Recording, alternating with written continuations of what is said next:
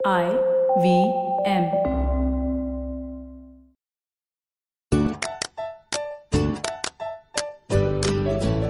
नानी कहानी नानी नानी कहानी नानी कहानी। अरे मैं कोई कहानी सुनाने की मशीन हूँ क्या? पर नानी प्लीज़ ना प्लीज़ प्लीज़ मुझे कहानी सुनाइए ना। देखो आप अगर कहानी नहीं सुनाएँगी ना तो मुझे नींद कैसे आएगी? अच्छा बाबा सुन। हाँ, लेकिन एक ही कहानी ठीक है? हम्म, ठीक है। इस कहानी का नाम है हम्म, जंगल का नया राजा। जंगल का नया राजा। सुनो सुनो सुनो। नन्ना खरगोश इतनी ज़ोर से चिल्लाया कि वो खुद ही अपनी आवाज़ से थोड़ा डर सा गया। फिर अपनी आवाज़, माइक और होशो हवास को ठीक ठाक कर कर वह आगे बोला, ये मेरा सौभाग्य है कि मैं अपने दयालु, कृपालु, महान राजा श्री कचुमन राय का आप सबके सामने स्वागत करूँ. उसके सामने बैठे जंगल के सभी जानवरों की तालियों की गड़गड़ाहट से जंगल गूंज उठा। राजा श्री कछुमन राय ने तो अपने स्थान से तभी चलना चालू कर दिया था, जब खरगोश माइक पर आया।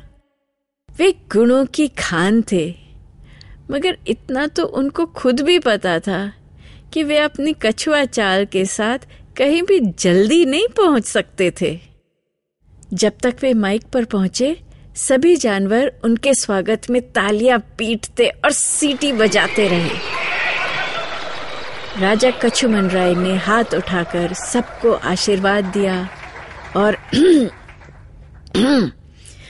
करके गला साफ़ किया। दर्शक एकदम चुप। सभी जानना चाहते थे कि राजा कछुमन राय ने यह खास सभा क्यों बुलाई है। जैसा कि तुम सब जानते हो, मैं तो बरसों बरसों से तुम्हारा राजा रह चुका हूँ। इतने समय में मैंने इस जंगल में क्या कुछ होते नहीं देखा, क्या कुछ बदलते नहीं देखा। कितने जानवर चले गए, कितनों ने आकर हमारा यह जंगल अपना लिया और यहीं बस गए। कितनी बार खून खराबा हुआ और कितनी बार वापस अमन चैन फैला। मगर अगले हफ़्ते मेरी बर्थडे है। पता है? तब मैं 180 साल का हो जाऊँगा। मैं जानता हूँ। तुम में से अधिकतर को तो यह मालूम भी नहीं कि 180 कितने होते हैं। अब मैं सोचता हूँ कि यह राजकाज का काम किसी और को सौंपकर रिटायर हो जाऊँ। बस धूप सेकूं और थोड़ा तालाब के पानी में छप छप करूँ। मुझे मालूम है कि वैसे तो तुम मुझे यह आराम की ज़िंदगी जीने दोगे नहीं। इसलिए मैंने तुम्हारे लिए एक नया राजा चुन लिया है। कौन कौन? का शोर उठा। अभी नहीं बताऊँगा। अपनी बर्थडे पर ही बताऊँगा।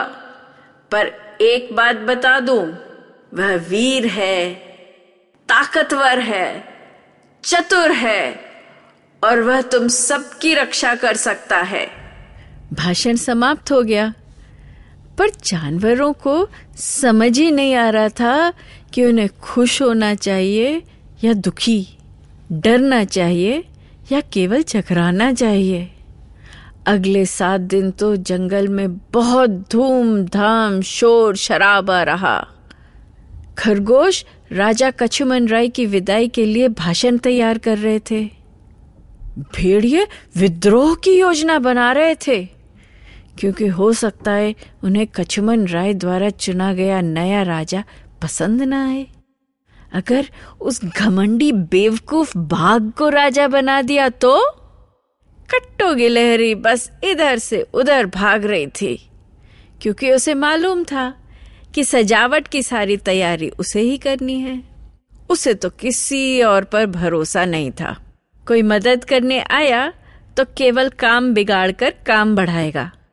भालू, सारे दिन घुंघरू बांधे, तक दिन डांस की प्रैक्टिस में लगा रहता। अगर वो हिरनों से ज़्यादा अच्छा नाचा तभी तो उसे राजा के सामने प्रदर्शन करने दिया जाएगा। ये बात वो जानता था। इस सारे गड़बड़ झाले में एक बाघ ही था, जो केवल तमाशा देख रहा था। न वह किसी की मदद कर रहा था, न वह किसी भी चीज़ में भाग लेना चाहता था। यहाँ तक कि कट्टो गिलहरी के रास्ते से भी न हटता। चाहे वो कितना ही भारी सामान अपनी नन्ही सी पीठ पर लेकर दौड़ रही हो।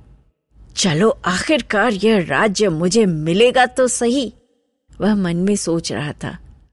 इतने बरस हो गए इस दिन का इंतज़ार करते करते अब सबको पता चलेगा कि मैं ही राज सिंहासन का असली हकदार हूँ। सबको मेरे आगे सलाम ठोकना पड़ेगा। मेरा रौब मेरा डर, मेरा आतंक सबको मानना पड़ेगा। आखिरकार वह दिन भी आ ही गया। खट्टो गिलहरी थकी हुई स्टेज के पास पड़ी थी, परंतु उसके मन में बहुत गर्व और खुशी थी कि उसने अपने प्यारे प्यारे राजा की पार्टी के लिए इतनी सुंदर सजावट की है। भालू का डांस तो नहीं चुना गया था। पर वह वहाँ बैठने में भी बहुत प्रसन्न था। खरगोश माइक पर आया, हमारे प्रिय राजा, श्री कछुवन राय की बर्थडे के अवसर पर आप सबका बहुत बहुत स्वागत है। इस बार उसे अभ्यास था। वह माइक की आवाज़ से डरा भी नहीं। कार्यक्रम आरंभ हुआ। कोयल ने गीत गाया, हिरनों ने उछल उछल कर नृत्य किया। बंदर ने तीन अमरूदों के साथ जगलिंग किया और बतख ने तोते के साथ मिलकर हैप्पी बर्थडे गाया। फिर कट्टो गिलहरी को स्टेज पर बुलाया गया और तालियों की गड़गड़ाहट के बीच उसे कार्यक्रम का इतना सुंदर आयोजन करने के लिए स्वयं राजा श्री कछुमन राय ने सर्टिफिकेट दिया। आज के इस कार्यक्रम में शामिल होने के लिए बहुत बहुत धन्यवाद। कछुरमन राय की आवाज़ से जंगल गूंज उठा। अब मैं कोई लंबा भाषण देने के मूड में तो हूँ नहीं। मैं तो बस रिटायर होकर आराम करना चाहता हूँ।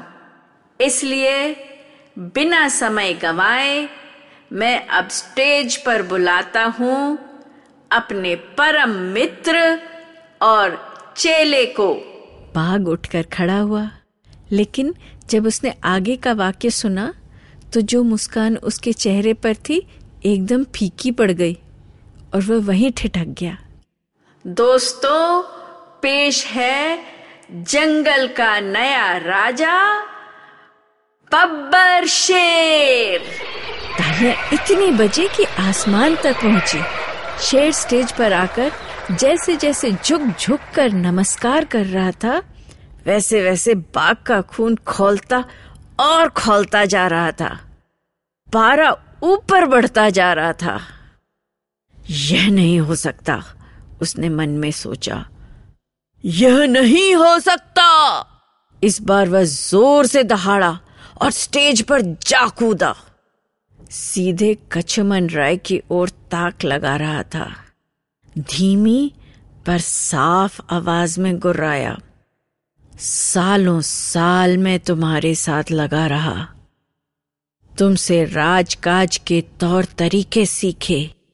तुम्हारा हर छोटे से छोटा काम किया। तुमने जो कहा पूरा किया। इस उम्मीद में कि एक न एक दिन तुम रिटायर होगे और फिर इस जंगल का राजा मैं बनूँगा।